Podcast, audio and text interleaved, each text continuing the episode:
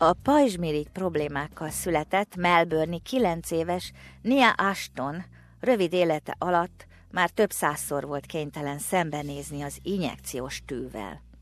Anyukája Meryl Ashton elmondja, a kórházi látogatások fájdalmas események voltak mindig. I remember the day vividly. It was three years and eight months. She had a, her last good blood test, and then after that blood test, we came back, and it was for quite a few years where it was stressing beforehand, crying, kicking and rolling on the floor with the nurses, etc.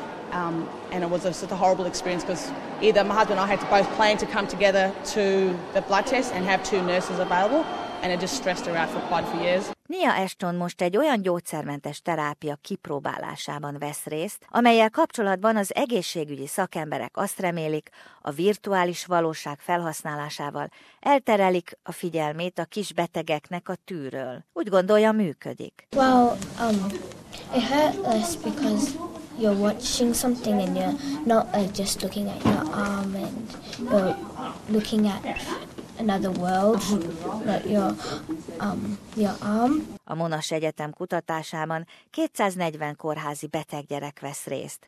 A gyerekgyógyászatban alkalmazandó virtuális valóságjáték hatékonyságát vizsgálják. Dr. Erin Mills a Melbourne Monas gyerekkórház sürgősségi osztályán orvosként dolgozik. Elmondja, az injekciós tűhöz kötődő félelem a kisbetegek egészségére is hatással van. Particularly with kids that need to have repeated procedures over time, um, so diabetic kids or kids with cancer um, or other chronic medical conditions. Um, if they have a bad experience with the needle, this can kind of escalate over time and their anxiety can escalate and can lead to doctor phobias and um, hospital and GP avoidance in the future. A Monas vezető kutatója, dr. Evelyn Chan azt mondja, a tanulmánynak már is pozitív eredményei vannak a gyerekek körében. And they've been able to be distracted and talked through the experience.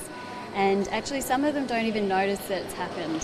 Other kids they notice it, but they can be easily distracted and just um, able to sit there without needing restraints. Az új technológia felhasználásához fűződő remények szerint olyan fájdalmas kezelések, mint például égési sebek kezelése, varrás során enyhül a szorongás.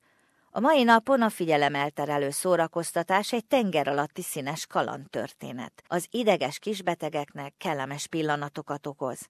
Ha figyelembe vesszük azt, hogy minden tizedik felnőtt beteg késlelteti, illetve elkerüli azokat az orvosi kezeléseket, melyek során tűvel találkoznának, bizony ezzel a projektet jobban ki lehetne bővíteni, teszi hozzá dr. Erin Mills. There's lots of adults with needle phobias um, and anxieties around needles as well, and there's certainly no reason why it couldn't be used in adults in the future. Certainly a lot of the parents have been keen to give it a try during the trial.